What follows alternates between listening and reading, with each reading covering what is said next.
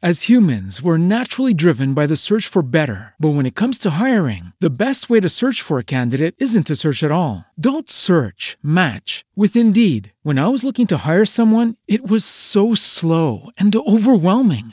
I wish I had used Indeed. If you need to hire, you need Indeed. Indeed is your matching and hiring platform with over 350 million global monthly visitors, according to Indeed data, and a matching engine that helps you find quality candidates fast. Ditch the busy work. Use Indeed for scheduling, screening, and messaging so you can connect with candidates faster. And Indeed doesn't just help you hire faster. 93% of employers agree Indeed delivers the highest quality matches compared to other job sites, according to a recent Indeed survey. And listeners of this show will get a $75 sponsored job credit to get your jobs more visibility at Indeed.com slash podcast. That's Indeed.com slash podcast. Terms and conditions apply.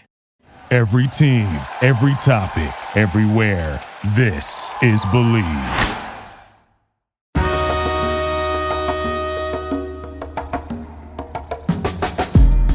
You're listening to MAV Sports Take.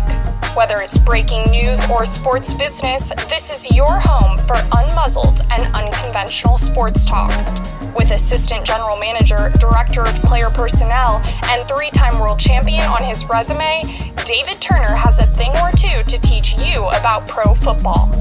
At his side is Ryan Roberts, former college football player, football coach, and NFL Draft Bibles Director of Scouting. Together, they're here to take you on a deep dive into what goes on in the world of sports. Ryan and David, take it away.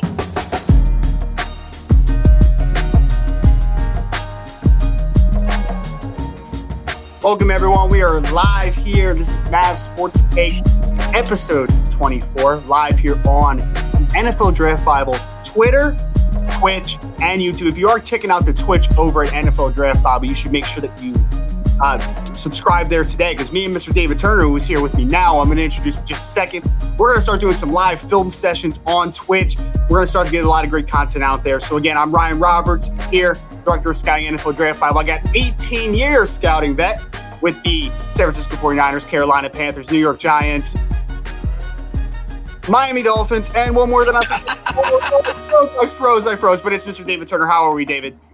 I'm good. How are you tonight, Ryan? Everything well?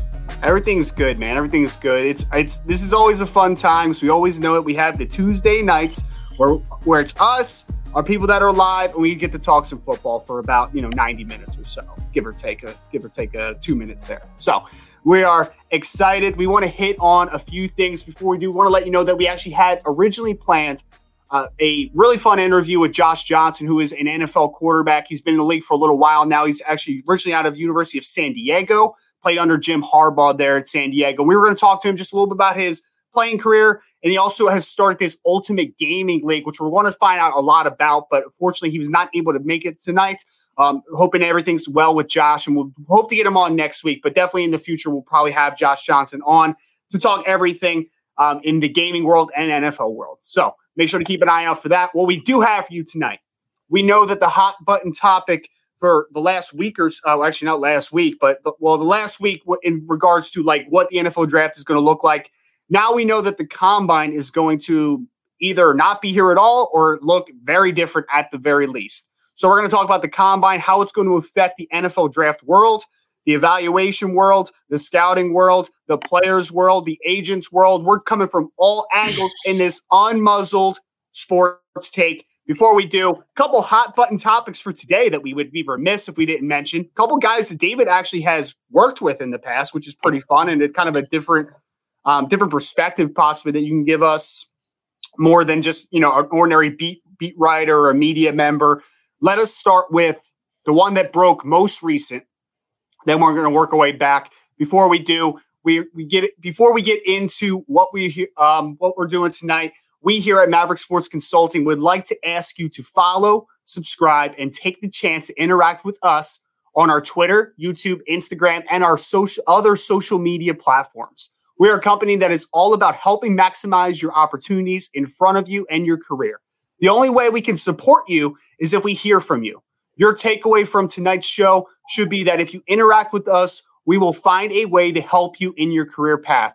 Reach out and we could do a Mavs episode on your topic, or we could circle back with you to help you with some individual attention. Don't wait. Reach out at Mav, Mav underscore sports on all social media platforms. Also, check out mavsportsconsulting.com. So, we're really going to get into that service specifically when we talk about the combine. But we want to talk about, about Trent Baalke. So, David, we have been debating what are the good spots for general managers? What are the good spots from head coaches? What is the NFL world going to look like going into the 2021 NFL regular season? And we now have a full picture what Jacksonville's going to look like because we know Urban Meyer's aboard. Still waiting on some assistance, obviously. But Urban Meyer is now the face of the franchise as the coach. And now Trent Baalke, who was the interim general manager, is taking over the full time reigns as the general manager, a person that I knew that you were around a little bit early on in your scouting career. So, David, just from the early perspective, just give me a little, you know, one line, or not a one liner, give me some thoughts on this hire. Do you like it? Do, are you a little underwhelmed? What are your general thoughts on Trent Baalke sticking with the Jacksonville Jaguars on a full time basis? Well, this is almost like a come on, man. Same with the uh, the Texans one. It's like we could see this coming a mile away, right? Like they went through the process, they they walked through it, and then they stuck with the guy that was in the building. They brought in, I guess, to work with uh, Caldwell last year a little bit, and he's been there. He's gotten to know the owner and the owner's son, who I guess is was making himself a pretty heavy part of this process this year. So you know, for me, it was kind of like un- under underwhelming. Like I think uh, seriously, Trent walked into a really great opportunity here because you got cap room, you got draft capital, and you got everything you need to turn it around. So you know, and you would think since he was in the building and, and working there, he had something to do with the Urban Meyer hire, and you know, hopefully he signed off on it at least, and that was his guy. I don't know how many guys though. Um, being frank, you know, after Urban took the job, how many people still wanted to go there because they figured Urban was going to be running the ship. So I don't know how many candidates were really still die hard to go work under Urban. You know, here's a situation with Trent you know, he was obviously in the building and it was a it was a hire which I again he's got everything he needs to be mm-hmm. successful. So, you know, I I, I wish him all the best and I hope yeah. he can maximize each draft pick that they have and and all that cap space that they do have and you know that Urban can get out on the recruiting trail and bring some guys there to fill the gaps because they got a lot of gaps there. And they it's not just like a one player away type situation. They they got a lot of gaps and a lot of things coming their way, so that they got to fill and do. So I you know I wish them all the best in that one. But I think him, I think the three honestly that are like come on mans were Cesar, um, Nick Caserio. Uh, now Trent Baalke, and the next one that we're going to talk about, Marty going up to Washington. Those were all, I think, the favorites going into the situations, and they're they're the ones that landed in those spots. Yeah, I, I, agree, and I know David, you being someone that was has been around Trent, I, I think that maybe because you know Jacksonville fans know about like how you know San Francisco ended for him, and they I'm sure they could hear things from a person that was around him. I feel like usually you have general managers that are either awesome with, with evaluation, they know how to really attack the draft, they know how to build that way. There's other guys that kind of manipulate the cap and they're cap wizards, quote unquote what type of general manager would you classify Trent Baalke as, as far as like his strengths as as a front office member? Well, Trent came up through the college ranks as an evaluator, you know, in Green Bay, Washington, and then, um, you know, over in San Francisco. He learned from some of the best in the Scot McCloughan and David McCloughan era, and with those guys a lot. He even lived up there by the McCloughans in, in Colorado and um, stuck close to them for much of his career. So, you know, up until the end in San Francisco where he took over for Scot. So that that's a situation where you know I would say this is again a really good situation for his his set of knowing how to scout the draft and do things. The draft is obviously going to be a lot different. So some of his tools are going to be out of his toolbox that he would be able to do. And I'm not sure who he's going to put around him to help him in evaluating because again that's a staff that's been there for a long time right that worked with caldwell um, so who's he going to bring in how I don't know who's going to come in and work with them, all that kind of stuff. So it'll be interesting to see how he fills his room because that's always a key to success. It, whether you're a coach, a GM, or a personnel guy, it's who you put around you is often dictates how much sex you're, uh, su- success you're going to have um, coming out of there. So you know, I think Trent has an opportunity again to be a really good in a really good situation and and stuff here. Can play to his strength, which is built through the draft get the you know young quarterback on a quarterback on a on a yeah, quarterback friendly or I should say a, a rookie friendly deal, so mm-hmm. his cap won't be stressed for at least the first three four years, and then go from there. Um, you know, so he's got like I said, he's got all the tools I, you know, I know in San Francisco there was a power struggle between him and Harbaugh, which often, you know, weighed in on a lot of decisions because you're trying to give the coach somebody he wants, but you really want somebody else, and you right. know, different stuff's going on. So that was a, a hard working environment. And I just hope here you don't have that same thing with Urban and and Trent. You know, I think Trent maybe has learned his lesson, and you know, he's walking into another situation where you know the coach is going to have a very heavy say in everything. Well, let, us hope in the best because obviously he's fallen into a nice situation, like you highlighted, man. Like there's a ton of cap room, a ton of flexibility. Rookie quarterback's going to be on a, on a on a rookie deal for the first four to five years potentially. I know guys obviously ask for money a little earlier than that nowadays, but hey, you have some flexibility, you have some control there. Trent Baalke work, walks into what is a pretty good situation. I will say, just on the outside perspective, though, we'll see what happens with it, but Urban, like the possibilities that came in here. You're gonna have Tr- Trevor Lawrence, and then I was like, wow, if you if you pair a nice general manager, maybe a young guy with a maybe a proven commodity as a coach, or maybe just a you know a, a just a good head coach coaching candidate in general, then you're going to be in a good pot- potential situation to grow in that organization with all the assets they do have. I will say, Urban Meyer and Trent Baalke is a little underwhelming for me, to say the least. I know you say it's a come on, man type of thing, and I agree. So moving on, the other general manager hire of the day coming to you again. We're on Tuesday, January 19th here for this breaking news. If you are listening to us at a later date, we got to talk about another guy that David's been around down in Carolina, Mr. Marty Hurney, who is now taking over. He's following Ron Rivera to now the Washington football team. Uh, Marty Hurney had two stints as general manager for the Carolina Panthers, so this will be his technically his third job, even though it's really his second when you really think about it. But three different stints. David, I know you talked about it a little bit already. This one's a little underwhelming to me too, just a little bit. I know we talked about this though. Ron's going to have probably a lot more control than most coaches will as far as like that front office structure, but. I don't know, man. I, I I don't think this one really like this didn't this didn't excite me at all. You know. Well, you know, again, I know Marty. He is a class person, a class individual. He's somebody that when I was when I got hired, I was hired under Dave Gettleman, mm-hmm. and then a few weeks later, Dave was let go, and Marty had no reason to keep me on. I wasn't his guy. He could have made a switch out, but that's just not the way he does things. He kept me on. He let me do my time, and then when when I walk, walked when I chose to walk away, to go up to Canada and be the, the director, the uh, player personnel for the Canadian team. Um, you know, he was very supportive through my health and stuff issues that popped up while I was in Carolina. Extremely supportive. I mean, he's a great human being, and I and you know, and I'm happy for him that he landed on his feet and he landed with a coach that he knows. They know each other extremely well. Mm-hmm. they should be able to hit the ground running, and. sorry, uh, much of the staff that left Carolina last year landed up in, you know, up in um, Washington. So like Eric Stokes, who was the college director down in um, Carolina, was went up, left, went up to Washington. Um, you know, they have a pro scout, Donnie. Um, he went up there. They have, uh, geez, the cap guy, Rob Rogers, went up there. Hmm. So I mean, this is just Carolina North right now, uh, gone up the gone up the turnpike a little bit.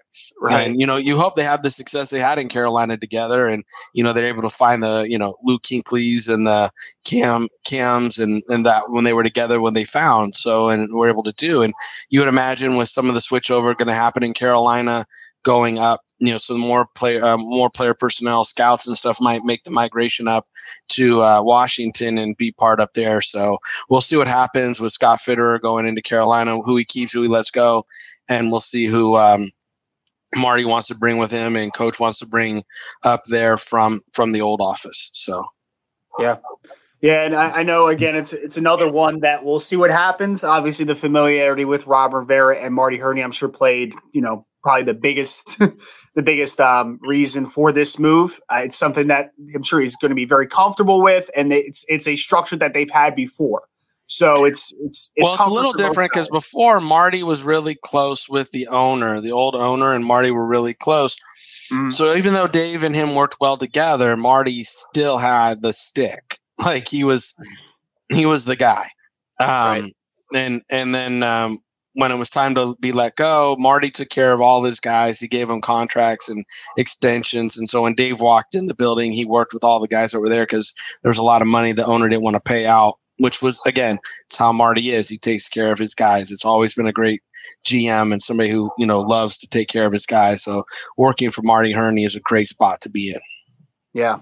And we want to really uh, move past the, the breaking news because we want to spend the majority of the first segment here talking about the 2021 NFL Scouting Combine, which appears that it is going to be no more. Uh, there are definitely going to be some changes. We'll see if they get people in for weigh-ins and measurables and all the medical part of the uh, of the event. But it, it does not sound very promising. One that there might not even be an event in general, but at the at the least, I think we might be looking at you know there's going to be no testing. So now the the question is, what's next? And there's so many angles that we need to tackle this from. And of course, this is about the players first and foremost, because they're the people that are being directly affected the most, in my opinion. So let's talk from the player perspective, David. We have seen now this offseason, this draft cycle, after a crazy one during the 2020 NFL draft cycle, we, we have now seen NFLPA Bowl goes fully virtual. East West Shrine Games goes fully virtual. The Senior Bowl, it looks like they're going to play. Let's see what happens when everybody kind of gets in the doors. I'm sure they're going to do their best, and I'm sure they'll be fine. College Gridiron Showcase, we have the Hula Bowl, we have the Tropical Bowl. Not as much All Star opportunities for one. We had a lot of abbreviated seasons. I mean, Ohio State made the playoff and only played six games. So we have a limited limited scheduling as well. And now potentially no combine.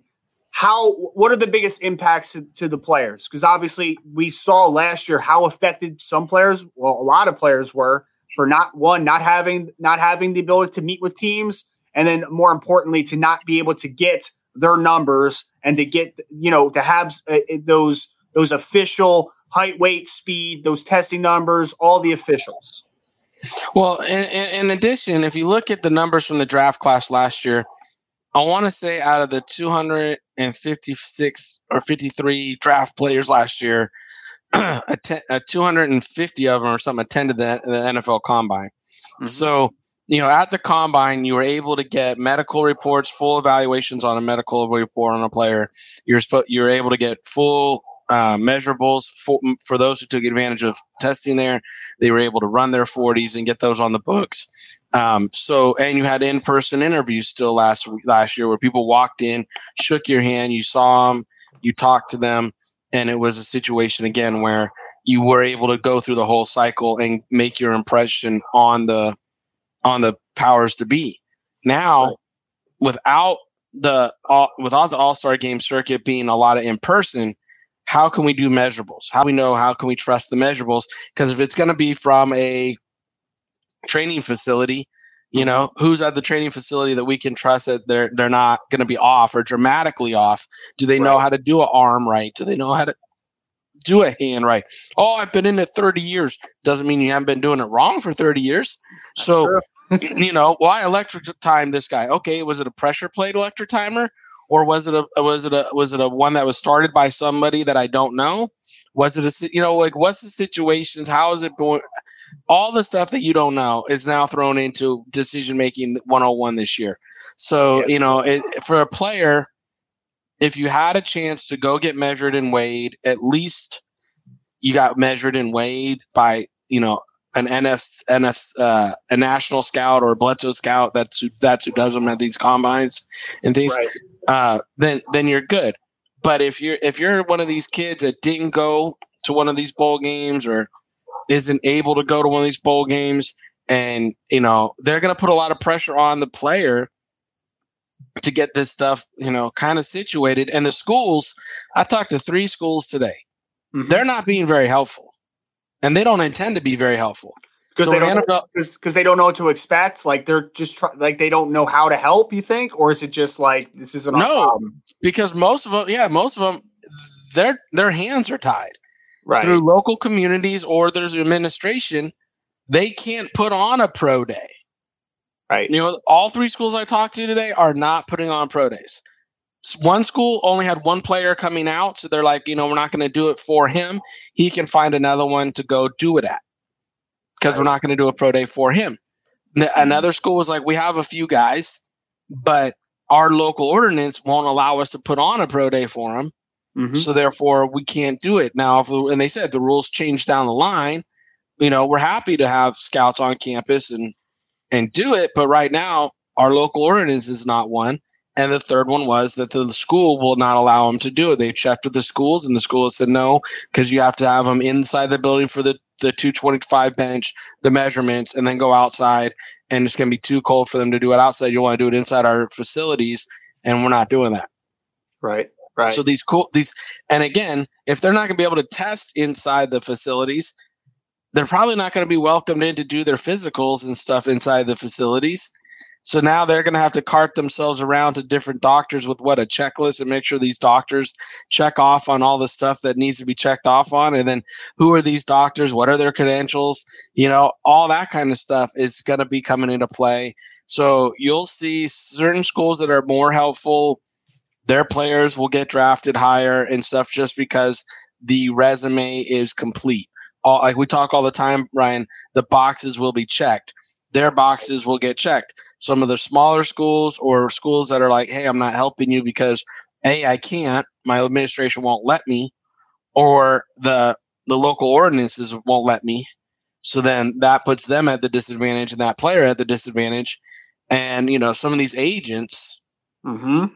God love them, they they just got really pressed out of a lot of money because you know these kids, you know, they don't have to declare now till March 30th and it, and it, honestly, I, I know Rick said something to me about like, why don't we just go in February and try to put a combine ourselves together? Well, here's the thing: if a guy runs a four something in February, hmm. what kind of shape is he in when we have the draft in May or in June?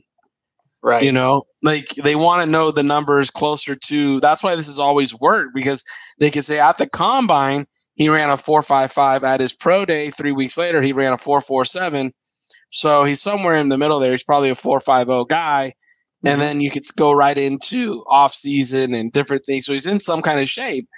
But if you go throw a pro day together and do something in February, what you know, what kind of shape are you going to be in come June? Because honestly, a lot of these, a lot of these agents would love to get their guys tested as soon as possible so they could pay stop paying for for for training. training. Yep, absolutely. But then what kind of what kind of shape is that kid going to be in walking into the NFL camp once the training's over? So it, it it has so many layers and as we always talk about ripple effects, right? Yep. But this season this this draft season alone is going to be so hard on the athletes because no it the support system is falling out is falling apart on them. Yeah, and I, I would like to say anybody that's out there, I know we have a few people that are listening in. If you want to throw in any questions at any time, we're talking combine, NFL combine, potential of not being any NFL combine. Throw a question if you have something about that. But if you just want to hear some general, you know, other topic about football, NFL, college football, whatever, NFL draft, send it in to us. Business, we got you. We're here all night taking the questions. Uh, one of David, I actually wanted to ask you about something because this is something I generally don't know. Okay do NFL evaluators, scouts, people that are on the All Star Game trail, right? Because I saw there's been two all there's been two All Star games here, relatively close together. I saw a player that was at one measured in quarterback six zero zero two. Okay, so six foot and two eighths of an inch. All right? mm-hmm. And then he goes to another one a couple days later, and he measures in, and I swear this, this is what I saw 6010. How is there that much discrepancy in a couple days? Do do would you as a scout like like on the on the All-Star trail when those guys are getting measured, are you kind of like not like how how how much with a grain of salt are you taking some of these measurements? Because it seems like something is wrong if it's that much of a discrepancy. At the Hula Bowl last year, the measurements were so far off. They Right. literally reported a, a player with like a nine and three quarter hand, or like a nine, yeah, nine and a half hand. I have a nine hand even. Like it still measures nine. So I Uh-huh. walked up to this player because his, his mitts looked huge. Mhm. And I just on the field, I just hey, put your hand up next to mine. Threw my hand up next to his, and it dwarfed my hand. I'm like, this isn't a nine, this is an eleven. So I took my measurement out and I did it right there on the field. And the player had an eleven and one fourth hand. He didn't have a nine and one fourth hand. He had an eleven and one fourth hand How? and they got reported to that someone typed in the number wrong and stuff and that's that's the that's the problem but that's why you on you like to have credible scouts doing this because what we do is we check the height chart we make sure we don't just walk in and assume it's correct we make mm-hmm. sure it's right we make sure players have their shoes off. They don't have socks on. Because here's another thing. You can have a player with socks on and he know he measured in a little a little lighter uh, or a little shorter at one bowl and then he's going to the second one. And before he puts his uh, shoes on or socks on the next morning he put lift in his shoes or his socks i mean. Uh-huh. so he could have had thick socks on with lifts under and no and if they let him weigh in with or weigh measuring with socks you wouldn't have seen the lifts and now that gave him an extra inch you know and Yeah. and again i i once watched i watched a, a strength coach weigh in uh, offensive lineman with a cell phone in his pocket. And I walked away from him and I said, Hey, coach, I saw the cell phone in the kid's pocket. He didn't notice it. So I'm just going to take, you know, two pounds off. No big deal. In the middle, in the middle of everybody. No big deal. Okay. This Yeah. guy goes, the strength coach goes, Oh, this, this, this scout for such and such team. And he calls out my team. And I was the only one there from that team.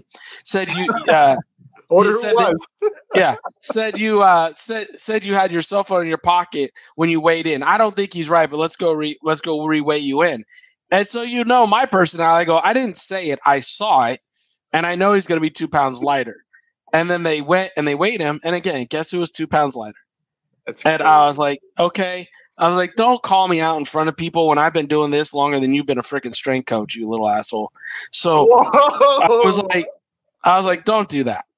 And and I pulled him to the side. And I told him, don't ever do that again. You know, it- I was, if you want to say, hey, we need to rework a measurement or re go get a measurement really quick. Hey, you know, pull the kid to the side, go do it again. Say you got a correction, whatever. But there's a business way of doing it, and that was not it. And when you challenge a veteran scout like me, and you obviously don't know me, you're going to get called re out because I don't let I didn't let Al Davis do it. I'm not going to let some young punk freaking do it. So that that's the way it goes. Um, but that all being said, that's why I'm saying you don't know who who to trust, and that's why I tweeted out earlier the NFL should hire Mavericks to go into schools that we that so they can trust the menu that we put because I have a network of scouts that are out of work that are former NFL scouts that are currently on the street that not getting paid by NFL teams so they can go do this stuff and not be in violation of any of the NFL rules and we can get it done across the nation we have plenty of people that we can go do do it. So if you're a training facility, if you're a school, if you're the NFL themselves listening, we can get it done. Just pay us as a consulting fee and we'll knock it out for you. So this way your numbers are trusted and they say who took the numbers, you can say David Turner or one of my scouts. Then say they and they know that we're NFL guys. So you know, it's not saying someone from the facility, it's saying one of us did it. Right, right. And I, I know that, you know, I was going to ask about solutions, and obviously that's the solution. I think getting getting kids as much of a consistency in this season of inconsistency would be a great idea. I mean, because these guys, I mean, all right, let, us talk here for a second. This is a different angle. Ready? So we went live. If you haven't seen the live, go on the NFL Draft Bible page. Me and David went live the minute that they came down with the new rule that players had until March to make their decision. This is talking about seniors with an extra year of with the, had the extra year of eligibility. They had until March to make their decision on whether they want to go back for for an extra year. The 18th stayed firm, which was yesterday. We're recording on the 19th. 18th was the deadline for underclassmen. So redshirt juniors, ju- juniors, and third year sophomores. Those are the guys yesterday that had to make their declaration decision.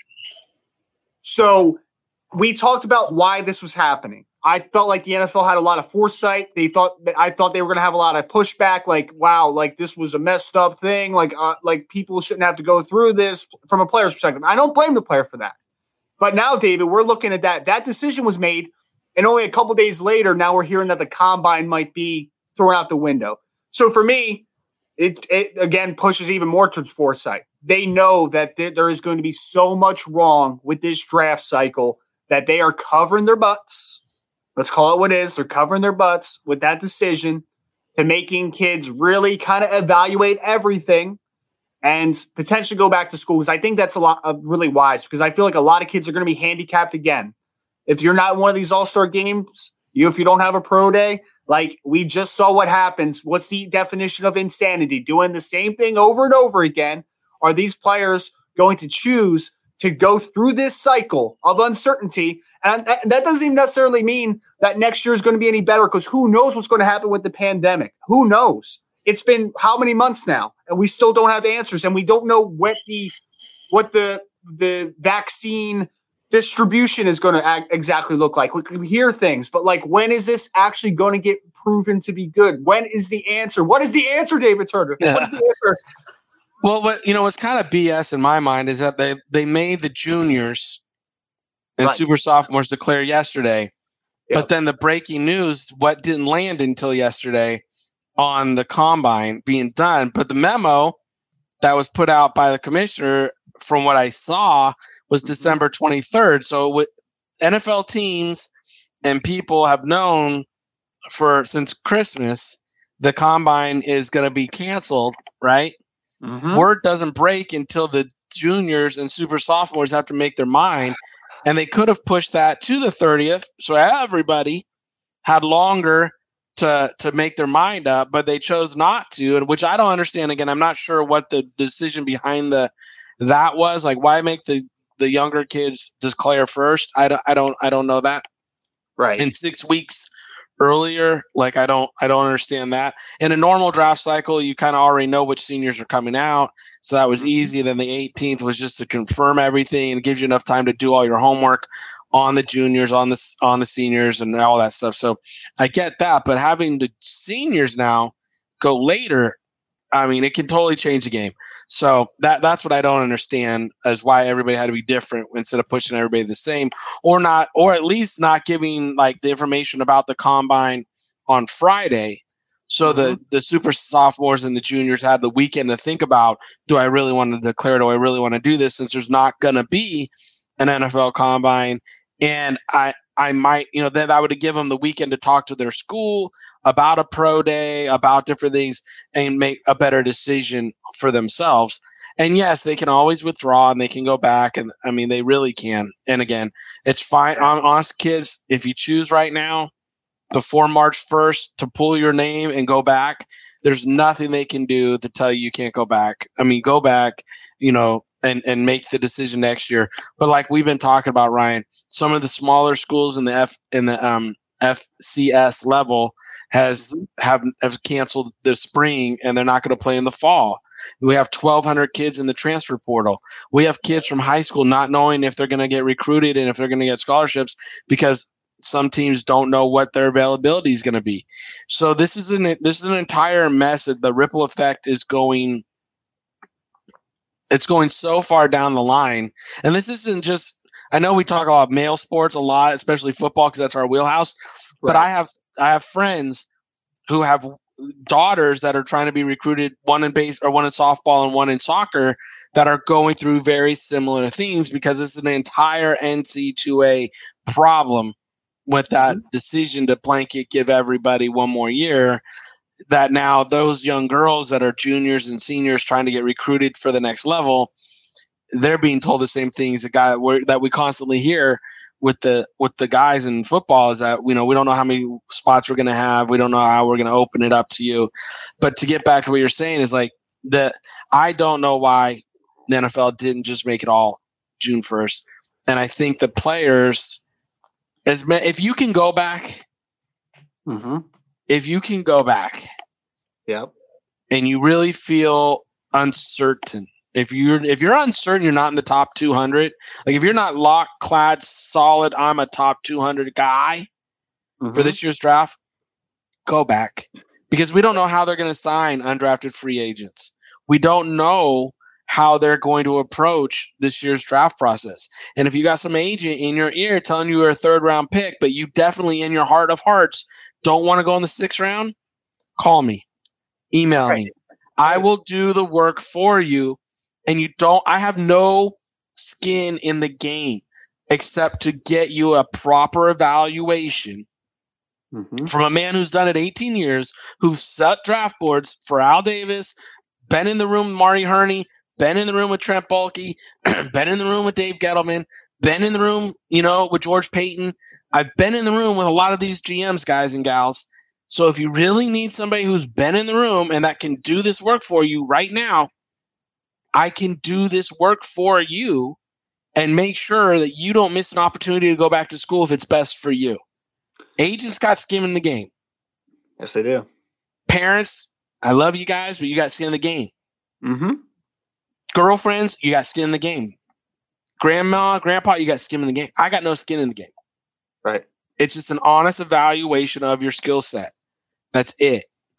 You know, and therefore I can help you make the decision, walk you through the process one on one, and make sure you're getting the best advice you can get.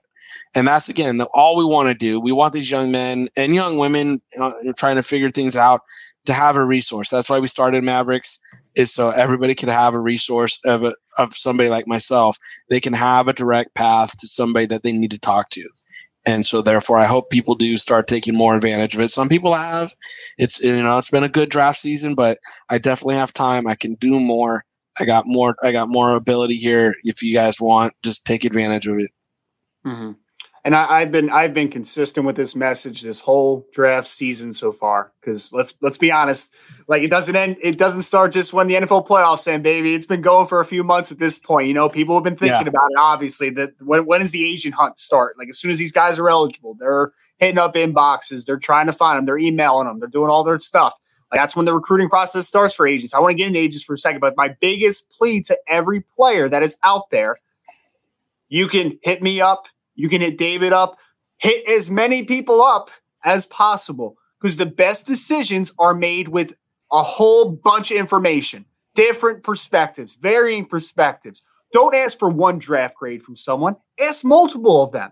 Get as much perspective as possible. Understand who you're talking to. Get as many opinions as you possibly can. Make the most sound decision. Because again, the minute that you make this declaration, you can go back to school if you want, if it doesn't turn out the way you want.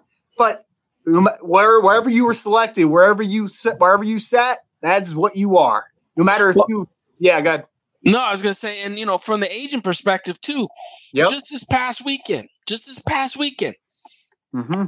I have two agent clients that were going after guys. I, I did their reports for them, Mm-hmm.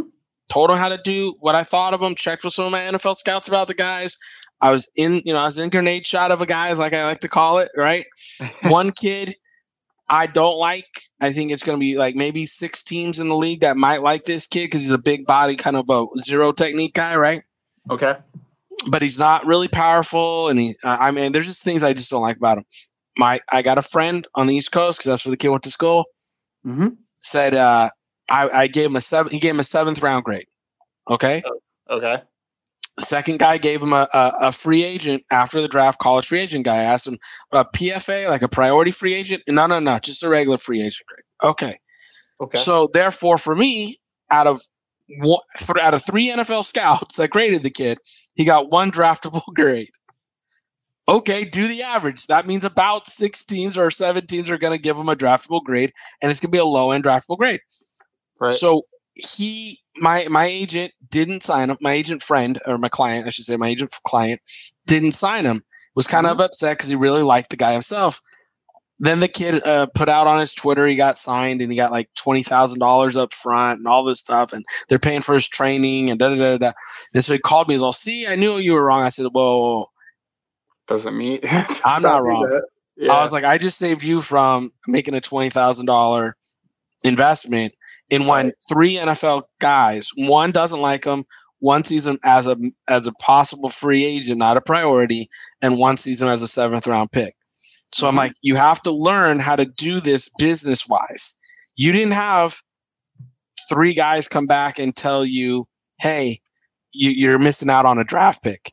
You didn't even have two guys saying you're missing out on a draft pick. You had one guy tell you this guy might go in the seventh round. I said those guys that are making that investment in him probably are never going to see that money back. Yep. And then another friend of mine went and again was rec- I was telling you was recruiting the Indiana running back, and that mm-hmm. kid got a ton of money from an agency he signed with. It wasn't my client; it was a different one. Mm-hmm.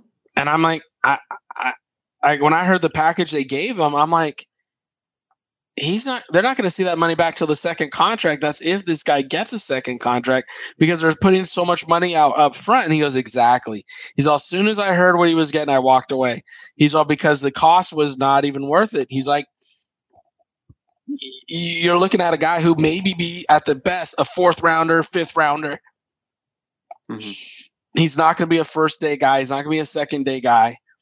And so the money that he just received the agency's out until the, he winds up getting a second contract.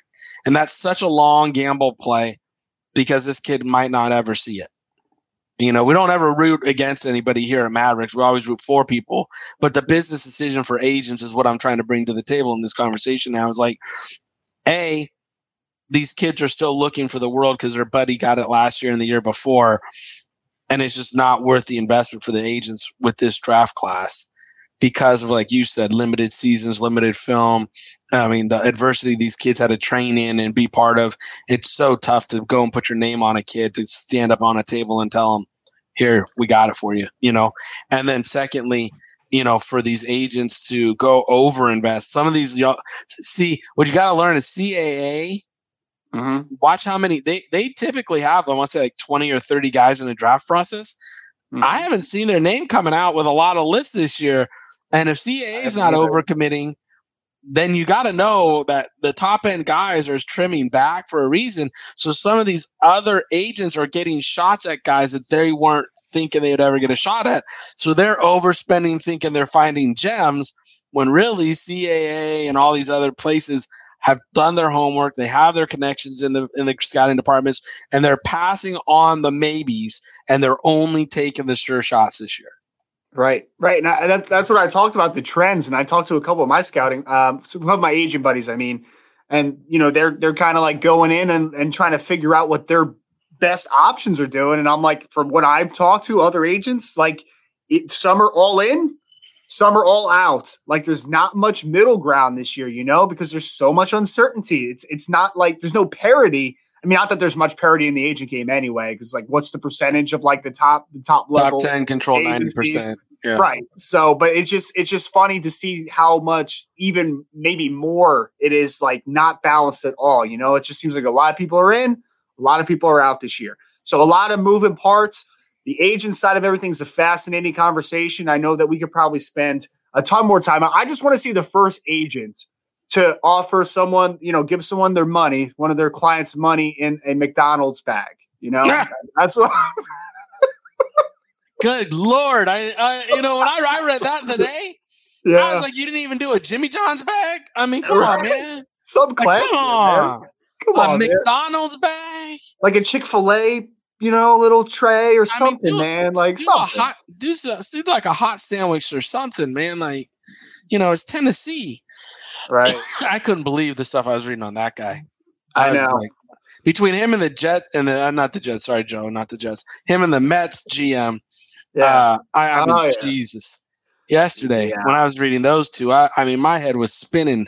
I was like, these two clowns have jobs, and, and some some really good people don't, and these two clowns have jobs. Okay, it's crazy, man. Just like just when we thought 2021 was going to be more normal, and then this stuff is happening. Like, creeper wow. Shit. I know. Well, yeah, that is some creeper stuff, and then the stuff with um, Tennessee's head coach that just stepped down, Jeremy Pruitt. That was pretty insane too. Because I was like, I know you, you, posted on Twitter, I think yesterday after it happened, like it seemed like he was doing a pretty decent job. Like I didn't think he was doing a terrible job either yeah. for what the state of the football team was, right? Like we took over, and then that happened. I'm like, oh, Okay, there it is. Yeah, that's what they're like fired for cause. I'm like, what did he do? Because I thought, it, I mean, on the field, they they're a couple players away. Am I crazy? And then all of a sudden, like the news broke about the McDonald's bags and other stuff. I'm like, oh, yeah, yeah, can't do that. That's a no no. Uh, David, and and uh, the the report came out that it sounds like a lot of their players about to hit the portal now, man. So like the you know the running back Gray, who's a really Yeah. nice player, he might be out. Yeah, I I- I don't know. I don't know if he if he made that decision or not. I don't know. I haven't seen any updates on that. I just heard he might be entering the portal. Uh, crouched or one linebacker, but that really good linebacker, to, uh, To'o To'o or something. Oh yeah, yeah. The He's guy a- he's a nice on player. Yeah. Yeah, dude, he's a nice football player. He's probably an, he might be an uh, NFLer next year. I know he was only a true sophomore this year, but he's talented. And he, they might all be entering the portal. So that team, that program is in a bad state right now because now you need to find out who your next head coach is. You're going to be dealing with a lot of you know violations and sanctions and all types of stuff, and plus you're going to lose the who was your young core because Eric Gray was a sophomore, the linebacker was a sophomore. Like that was your core that you were building with. You know, those were the recruiting wins. And then now, yeah. Well, the, the- you know, they were also the McDonald fans. You got to imagine those guys got their bags. I'm sure you they know? love McDonald's. I'm sure they did. I'm sure they loved Yeah, they, they went yeah. for Big Macs every week. Whew. Yes, yes, I'm Side sure. of chicken nuggets, please.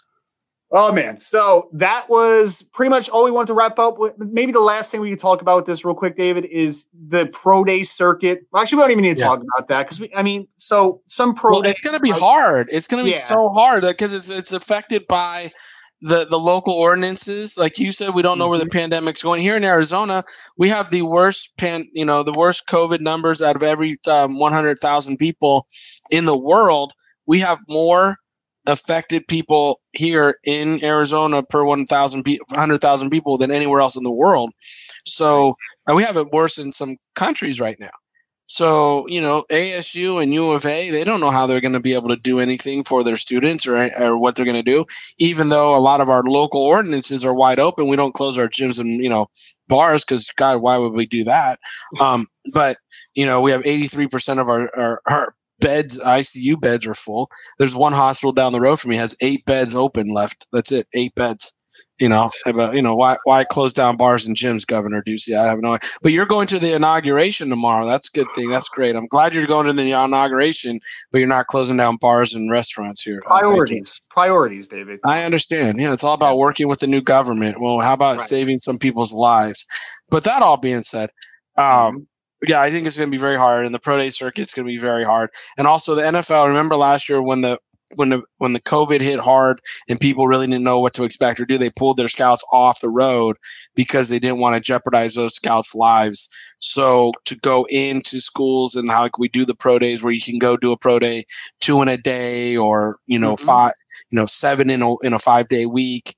Um, and then you got to fly here and there, and then all these schools are in charge of making when they're going to do their own pro day. So, you know, the the schedules get really crazy for scouts. And again, I don't I, don't think the NFL will send their scouts out. Um, send their scouts out to these yeah, The, these these pro days when they're they, they are the way they are where you're on and off different um on and off different campuses each and every day because it puts their Right. their their lives in jeopardy uh, and you know to do it for work i think there'd be a lot of liability there. So again nfl if you need somebody to verify measurables let me know.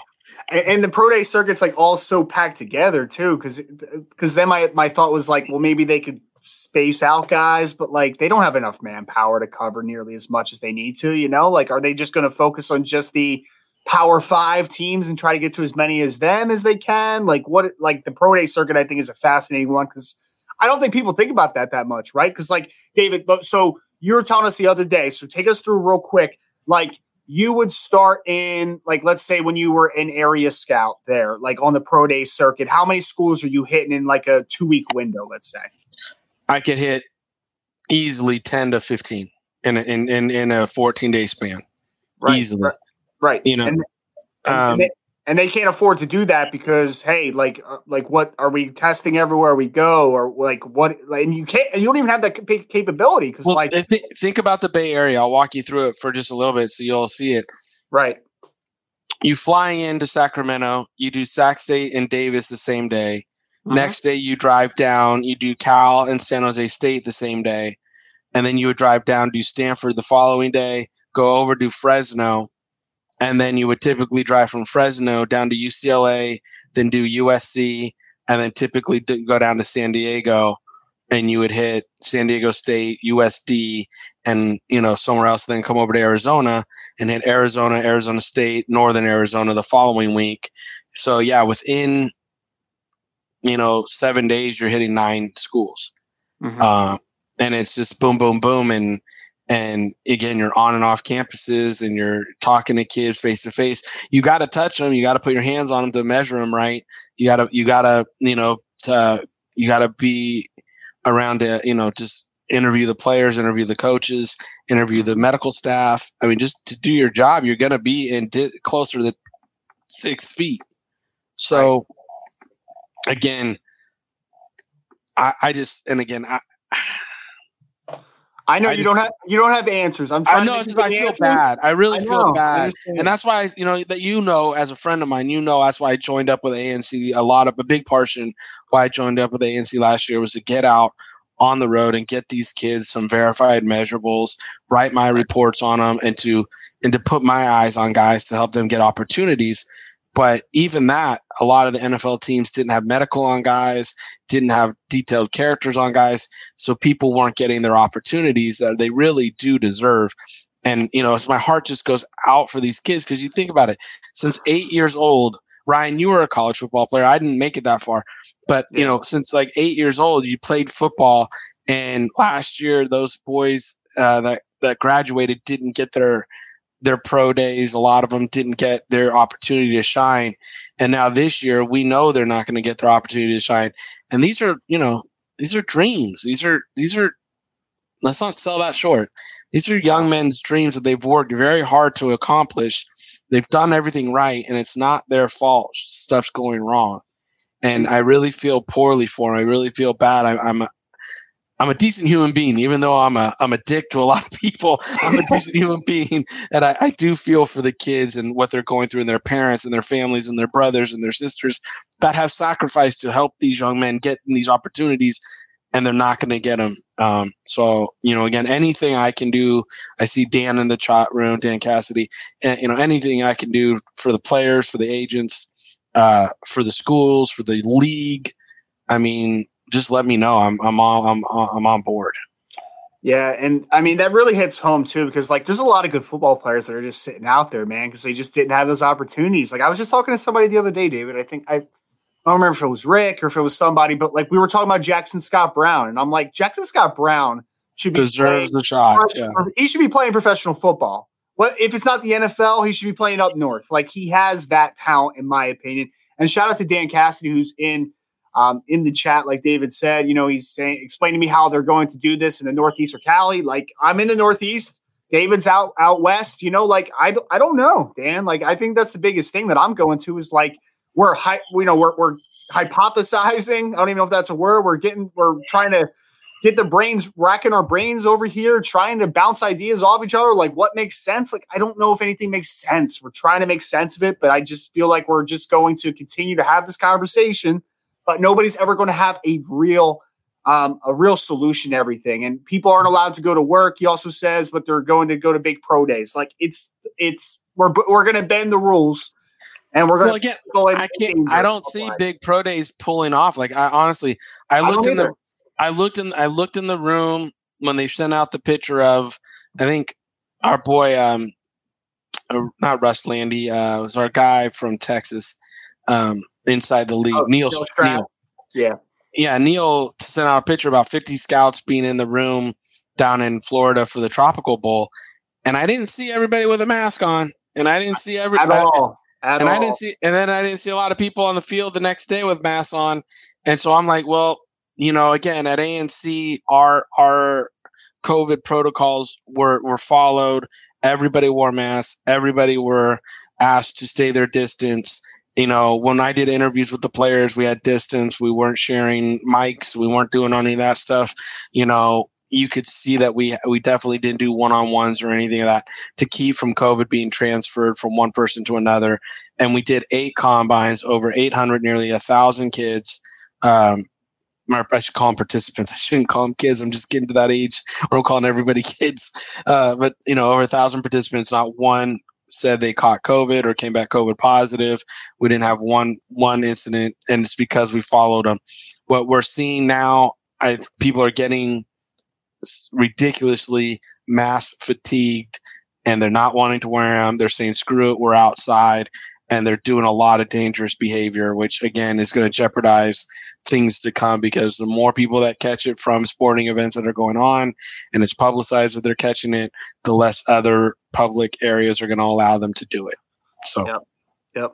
A lot of long winded. I know I'm long winded on it, but I'm very passionate, as everybody knows. I really, it, it's you know, like my job is is to work in football, to be in football. I love the game of football, but right now we're, I mean, people's lives are affected. Over 400,000 people. I have a family, a former intern him, his mother, his brother, and his father all had COVID last week. His father is still on an oxygen tank at home because he can't breathe without it. Um, you know, they're all out of the woods, but this, you know, obviously the lingering effects from this is is still there. So, you know, my point obviously is we want to do everything we can to keep from transmitting it, you know. Yeah, no, absolutely. And I know that's obviously even that's way bigger than football what you're talking about there. And I just want to bring it back to football, unfortunately, because like, you know, this is affecting everybody in so many different ways. I mean, we had Jason Brown on a few weeks ago, and you heard him, man, how excited yeah. he was to just get back on the field. He's just like, yeah, man, like I don't I don't need that transfer portal. Like, I don't want to be in that transfer portal. He was forced to because of every the state of the world and what it is. I mean, that that kid's gonna play in the NFL someday, in my opinion. And it I mean, was he supposed to just jeopardize his future because of uncertainty? I mean, no. And Dan, you're 100 percent right. You know, it is like it's it's it's it's going to be very hard for schools and local politicians to allow sporting events to have a pro day, but the NFL has gone and just totally, you know, kiboshed everything and said it's up to the schools to get their kids tested. It's up to the kids to go to the doctors and turn in their reports, you know, for the medicals. It's up to, and they've just completely passed the buck because they went through a very expensive season and pulled off a very expensive thing that they had to do and now they've passed the buck to everybody else to go figure out the draft process which is going to be very difficult because these kids really don't know what to do the agents aren't often in the same cities as their clients so they can't go and do it with them and, and, and, and take them around by the hand. And these are still young men. They're like oh they're 22 they need to figure it out. Guys gals. I didn't know what I was doing when I was 22. yeah, I'm telling you right now, some of these kids are, you know, 20 years old. And I, if you gave me a slip of paper and told me I had to go to six, I had to go get an MRI, I had to go to a doctor, I had to go get a blood work done, I had to go do this, I had to go do that, and I had to take a drug test. And that, I mean, I would look at the to do list like, holy crap, how am I going to get this all done? And right and then I have to turn it all in and do this and that, and it has to be by a certain date. And now, guess what? Certain doctors' offices aren't open in my state because of COVID.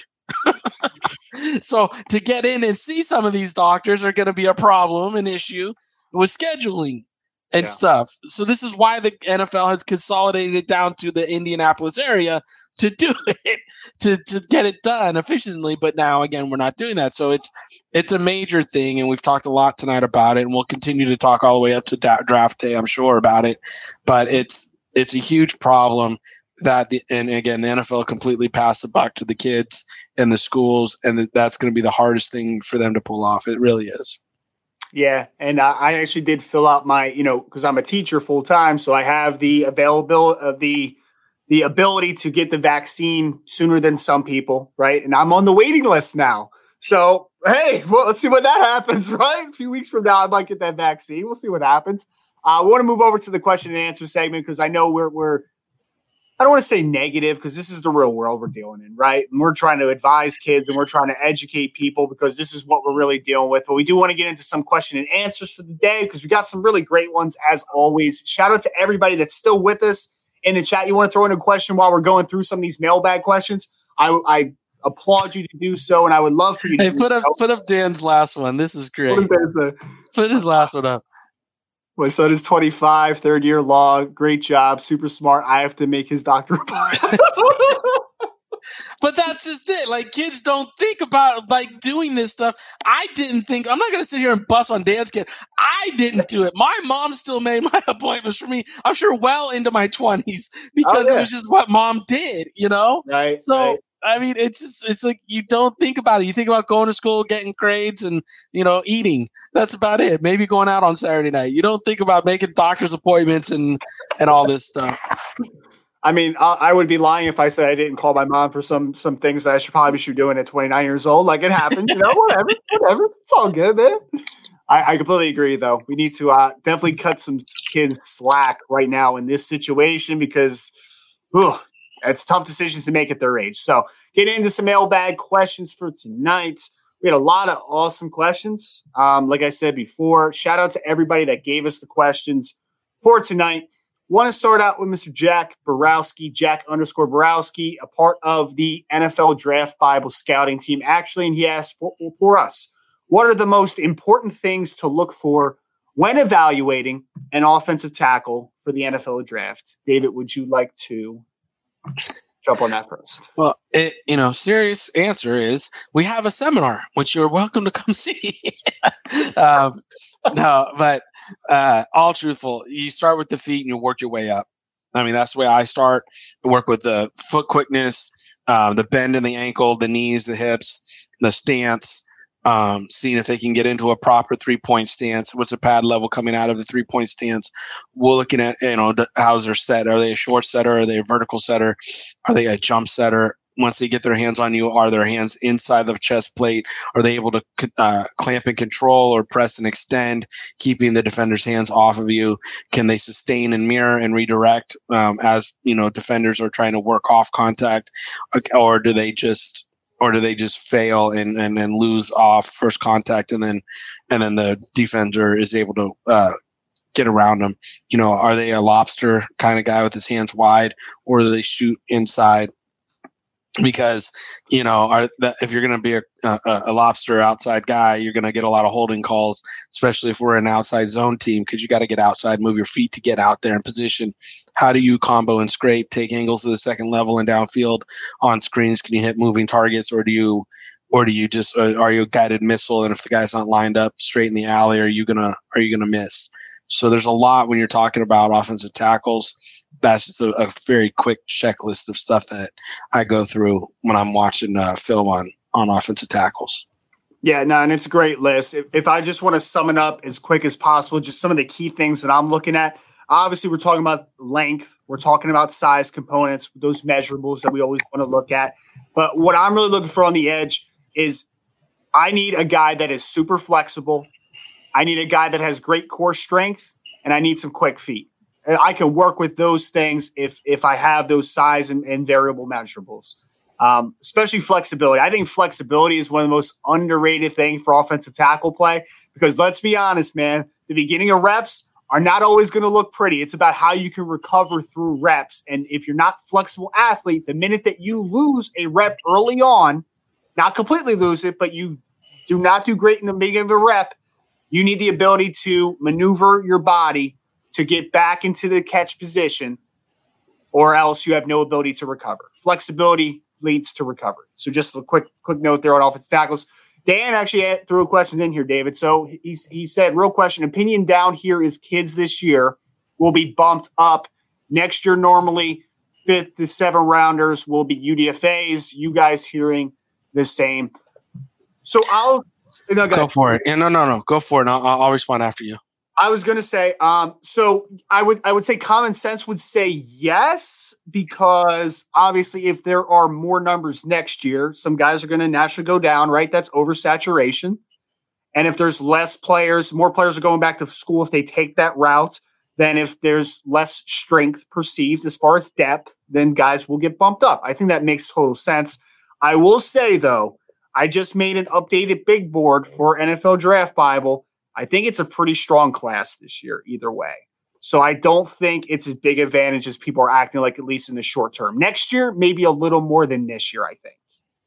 And I would say, Dan, I, I, I can answer that better after March 1st. and that mm-hmm. and, and that's a cop out answer, but it's true because like normally I would know what the draft size is this year with the number of paperwork that's been turned in. So you know, if we knew it was 500 kids turn their paperwork in, I would tell you that the numbers are are the same as last year. But if if we go and we look at the numbers, uh, come March 1st, and a, a lot of people went back to school and the number is only 350 or or 410 something of that nature then yeah you're going to have some players going where they they don't belong they're going to go in the draft when you know they might necessarily just be free agent type guys the thing that we saw last year where a lot of people came out and then they expected to uh, get signed as a PFA or a rookie camp invite, and there were no rookie camp invites. You know, there was no rookie camp p- path to the combine. This year, hopefully, any kid that doesn't get drafted chooses to go back to school. But again, at that point, it's going to be go back to which school has an opportunity, which might be taken up because the 1,200 kids are in the portal. So you got to be really careful with that because the draft, I don't know if it's going to go off on time this year or if they're going to really push it back or what how it's going to be how it's going to play out dan you know there's so many un- unknowns right now if say it does go the last weekend in in april still mm-hmm.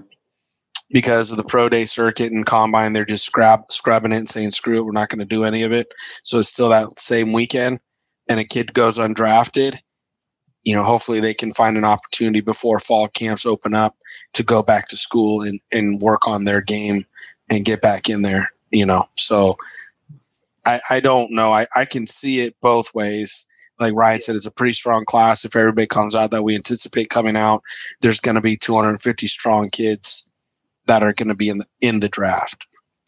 And I think just a quick note on this this draft this year from the people that are are officially declared. Um, I th- I don't think that. Of course, Dan. Thank you so much for dropping the question. It's a great question, um, and something that we should definitely be talking about. So, the draft this year, I don't think there's a ton of legit first round grades, at least for me so far that I've evaluated. But there is a ton of second and third round grades. This is a deep group. I think it's a really deep class, even if the class ended where it is right now. I think it's a very deep group.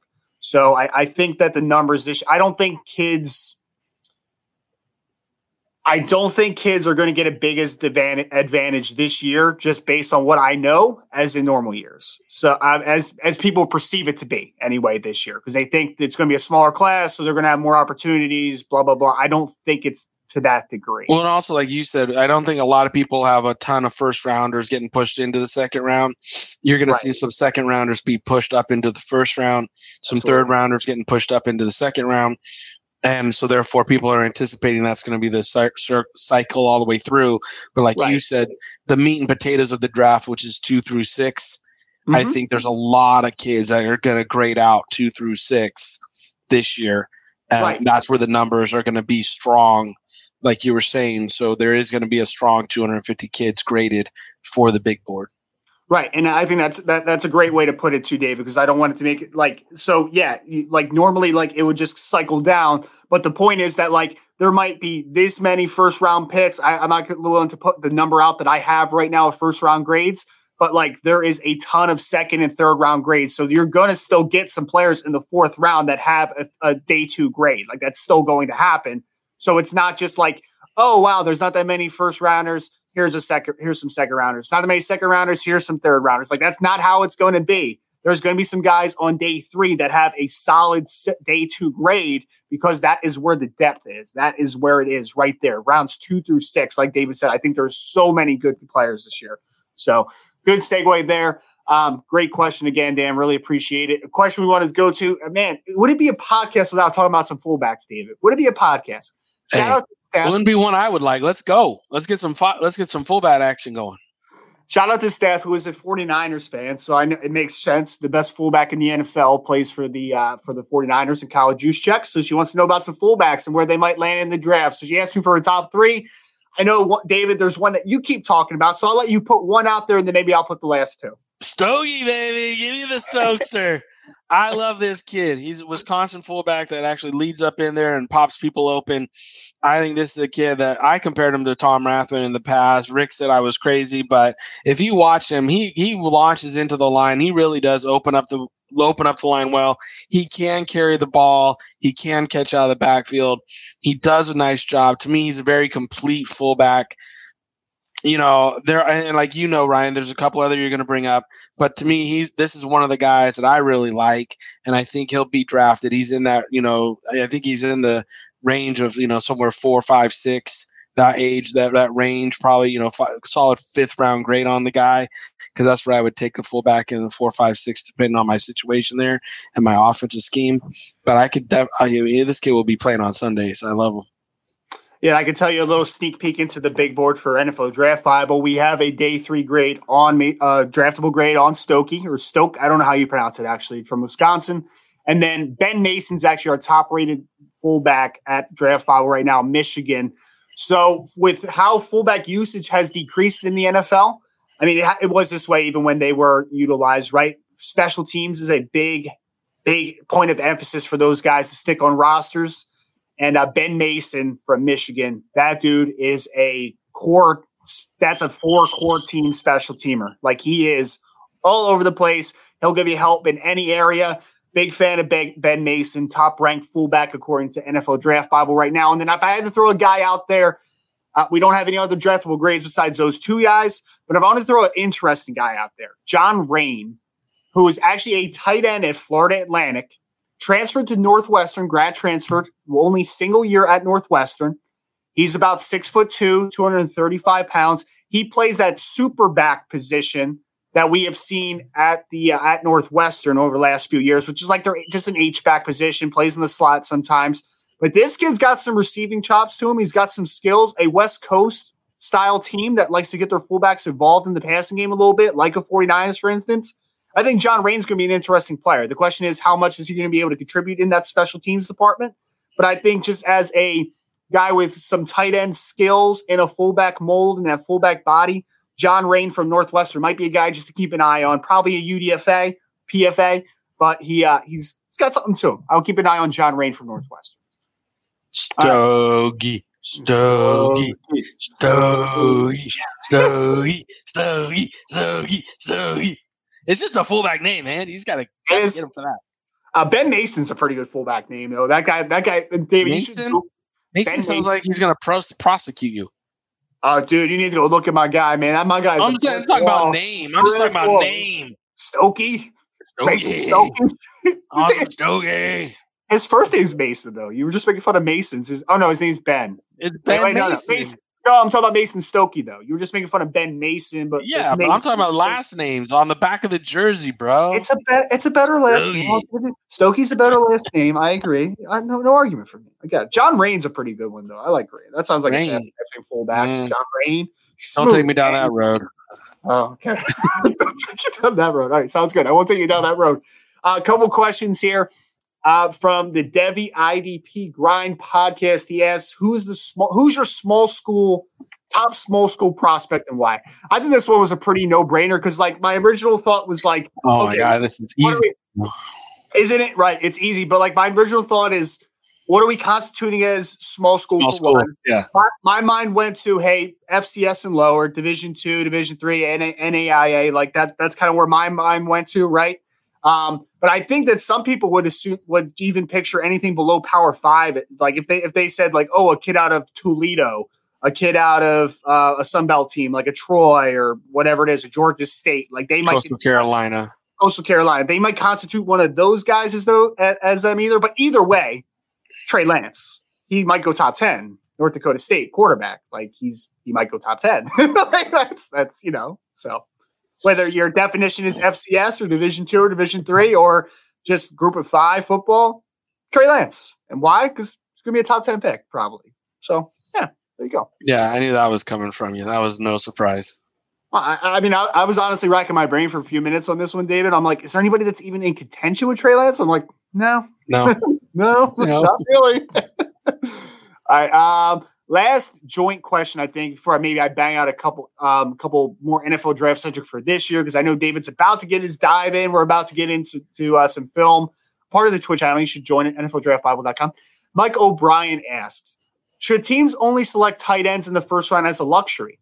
for example, Kansas City took um, Clyde Edwards Helaire in the first round last year as a running back as a luxury to their offense rather than filling a need like the teams at the top of the draft would. So, David, are we to the point now? Because like there's a big running backs don't matter movement. You shouldn't draft a running back high, whatever. We'll get into. I mean, that's a conversation. Yeah, let's not get into that. let's not get into that. Let's not get into that. Um, I, I, would draft running backs high. I just wouldn't pay running backs. That's the difference. But but anyway, so now are we to the point, David, where like tight ends are a value pick? I mean, not a value pick. They're just a luxury. No, no, we're not there because a lot of the NFL teams are running twelve personnel they're running double two, you know, they're running two and three tight ends at times. So I think you're seeing in the last five years a resurgence of tight ends and the importances of tight ends. Um, and you know, you can go with the, you know, some of the top guys like Kelce and um, the guy in Kittle. San Francisco. Yeah, um, but yeah, Kittle, and then but look at even at what happened with Waller this year. Um, and yeah, and then in and up in uh, Cleveland, they had uh, two or three tight ends that really contributed. Even here in in uh, at uh, the the Cardinals, they had some tight ends contributing. So no, Dan I Arnold, think, Dan Arnold, Arizona yeah, great. that's what I'm saying. So I'm just saying, like you're seeing the tight ends being a priority, and it's a lot because what Peyton Manning figured out and Belichick figured out years ago, safeties aren't your best cover people. And tight ends are bigger people that can run in routes and get uncovered. And it's hard for a corner to cover them and a, because of the body and they get pushed off on and they can't um, work around physically on them mm-hmm. But then yeah the, the, the, the safety skill set isn't one where they can cover the tight end so by having a 12 personnel of a good 12 personnel grouping it really put your offense in a good situation because you can run the ball more effective with 12 personnel and you can throw the ball really effective with a good 12, 12 personnel grouping. So for me, I don't think I think if you have legit first round talent like a Pitts this year, it's not a luxury. That's actually a weapon that people are going to want to go after and go get. Absolutely. No, I, I agree completely. I, I think, you know, like you just said it, Kyle Pitts, dude, like that guy's a that guy's a difference maker. Call him whatever you want too. Like he can do some wide receiver things too. But like tr- you're telling me Travis Kelce is is just a luxury? Like that's your best offensive player probably. So, you know, I I yeah. feel like I feel like you know those rare guys at the top. I mean, there's some mismanagement of draft picks, like there always is. Like you're going to miss at points, but like, is any eh, team in the NFL not going to take uh, impact tight ends. Like I well, think that that's think about think about if like the if the San Francisco 49ers did take Pitts, right, and they put him with Kittle, and now you have what they used to have when they had Vernon Davis and they had um uh Vernon Delanie, and the, Delanie Walker, Del- Delanie, Delanie Walker. Walker. Yeah. yeah, yeah so now you got two tight ends that are stretching the field and giving you problems, and you have it in, in Kittle and Pitts. Right. Yeah. Throw throw Pitts in the slot too. Let Kittle work in line. Like there oh, you go. So your mind's working it. That's what I'm saying. Like, so you know, I mean, you, tight ends are not luxuries. They're still very much sought after weapons. I agree completely. Last question from Alec Polito. He wants to know a few day three linebackers that we think could Ooh. make an impact. So one guy that I've liked for a while, going to put him out there. Garrett Wallow, TCU linebacker, former safety, who bulked up this year to about six foot two, 235 pounds or so. My guy is an energizer bunny. He's a pretty smooth athlete. He's got some solid hips. He can change direction. He's got that safety background a little bit. There is just, he has a very good, uh, very uh, great understanding of where to be on the football field. He's always in a pro- in a proper spot. He's not for me a guy that I would say like is maybe a three down player all the time at the next level, at least early on in his career. But he reminds me of like an AJ Klein that played with like the New Orleans Saints. I think he might still be on the Saints, maybe on the Panthers now, but he's just a solid contributor that I think can make an impact. And I think that he's going to be a little undervalued in this draft just because there it, it is a deep linebacker group. So you're going to get some guys on day three that are going to be excellent football players. And then a different archetype I want to throw out real quick, and then we'll get out of here. Last guy. I'm cheating a little bit here, David. cheating a little bit, okay? This isn't an off ball linebacker. This is a rush backer in a 3 4, okay? I'm getting him out there. Jeremiah Moon from Florida was a guy in the summer that I loved so much, okay? Because this kid is six foot five plus, 240 plus pounds. He's got vines for arms, playing in that odd man front, playing at the rush backer position. The light did not turn on for him this year. It did not turn on. I was ready for him to be that, you know, ex- ex- ascend to one of the more talented pass rushers in the class. It didn't happen. You know, the SEC had a reduced schedule. He was dealing with some injuries. It just didn't come together for him. But as a as a fifth or sixth round flyer, I think this kid still has the potential to really develop. So Jeremiah Moon, who is a rush backer out of the University of Florida, I think is another nice guy. And then Garrett Wallow from TCU for me is a guy that I really have liked since summer. So we're wrapping up here. Shout out to everybody for the mailbag questions. We'll be back again next week. Same time, same place, 8:30 Eastern on Tuesday. Make sure to follow, like, everything that we're doing here, not only at mavericksportsconsulting.com, but also NFL Draft Bible, which we are now the official, official partner of Sports Illustrated and covering NFL drafts for the site. Going to be get, kicking up very soon here. If uh, if you aren't following us at NFLDraftBible.com, you definitely should. It's a great thing. NFL Draft Bible also on Twitch with me and David Turner. Again, I'm going to do some awesome film sessions that I can't wait to do. David, giving you the last shout out here before the out before I hit this quick outro. Anything on your mind? Anything you want to put out into the universe? I just want to say thanks to everybody who's uh, you know been supportive of Mavericks. Like we're this is our only 24th episode, and like Ryan knows, I mean, it's just growing exponentially so quickly, and you know your support's the only reason it, it gets better and better every week. Uh, we really do hope you take advantage of our our expertise for your benefit. You interact with us more through the internet through the social media. You know it's the best career advice i could give you is like that was not around when i started 18 years ago. There was no roads to people like me 18 years ago that were this direct where you could DM me and all of a sudden I can get back to you within right. minutes. Um, you know, I wish I had that because I'm a very aggressive person. And if I wasn't, I wouldn't be in this business. You can't wait for the opportunities to come to you. You have to go get them and do it, in, doing it in the right way you'll see people be appreciative of that. I can teach you those right steps. I can teach you the way to be appro- to approach everybody aggressively, but still properly in a business way. So this way, you're leaving the right taste in their mouth when you when when they deal with you from the get go. That's all I hope. That's all I want to do is give back a little bit to this game that has given so much to me in my life. And um, you know, if I can help one person this draft period get drafted, or one agent not make a misstep or one mom and dad get a better clear picture if their kid should go back to school that's that's me doing my job you know Yep, absolutely. And a part of the NFL Draft Bible Podcast Network. If you guys want to go give us a subscription, go like us on all your social medias, on Apple Podcasts. If you want to leave us a review, we would very much appreciate it. Make it five stars because you love us. Please do it.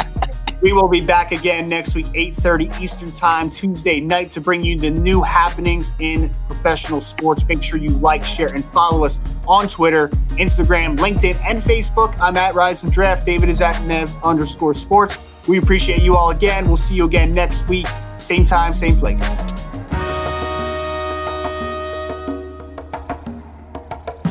Thanks for listening to another episode of Mav Sports Take.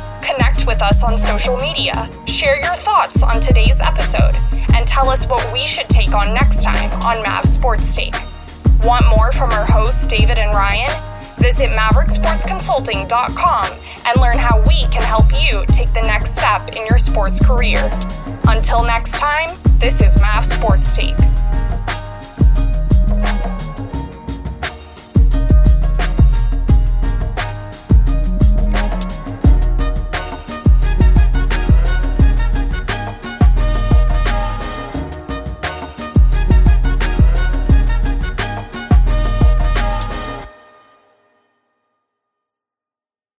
As humans, we're naturally driven by the search for better. But when it comes to hiring, the best way to search for a candidate isn't to search at all. Don't search, match with Indeed. When I was looking to hire someone, it was so slow and overwhelming. I wish I had used Indeed. If you need to hire, you need Indeed. Indeed is your matching and hiring platform with over 350 million global monthly visitors, according to Indeed data, and a matching engine that helps you find quality candidates fast. Ditch the busy work. Use Indeed for scheduling, screening, and messaging so you can connect with candidates faster. And Indeed doesn't just help you hire faster. 93% of employers agree Indeed delivers the highest quality matches compared to other job sites, according to a recent Indeed survey. And listeners of this show will get a $75 sponsored job credit to get your jobs more visibility at Indeed.com slash podcast. That's Indeed.com slash podcast. Terms and conditions apply. You know when you're listening to a true crime story that has an unbelievable plot twist that makes you stop in your tracks? That's what our podcast, People Are the Worst, brings you with each episode. I'm Rachel. And I'm Rebecca. We're identical twins who love true crime cases that make you say, didn't see that coming, and we hate the people responsible for them. Listen to People Are the Worst now on Apple, Spotify, or wherever you get your podcasts.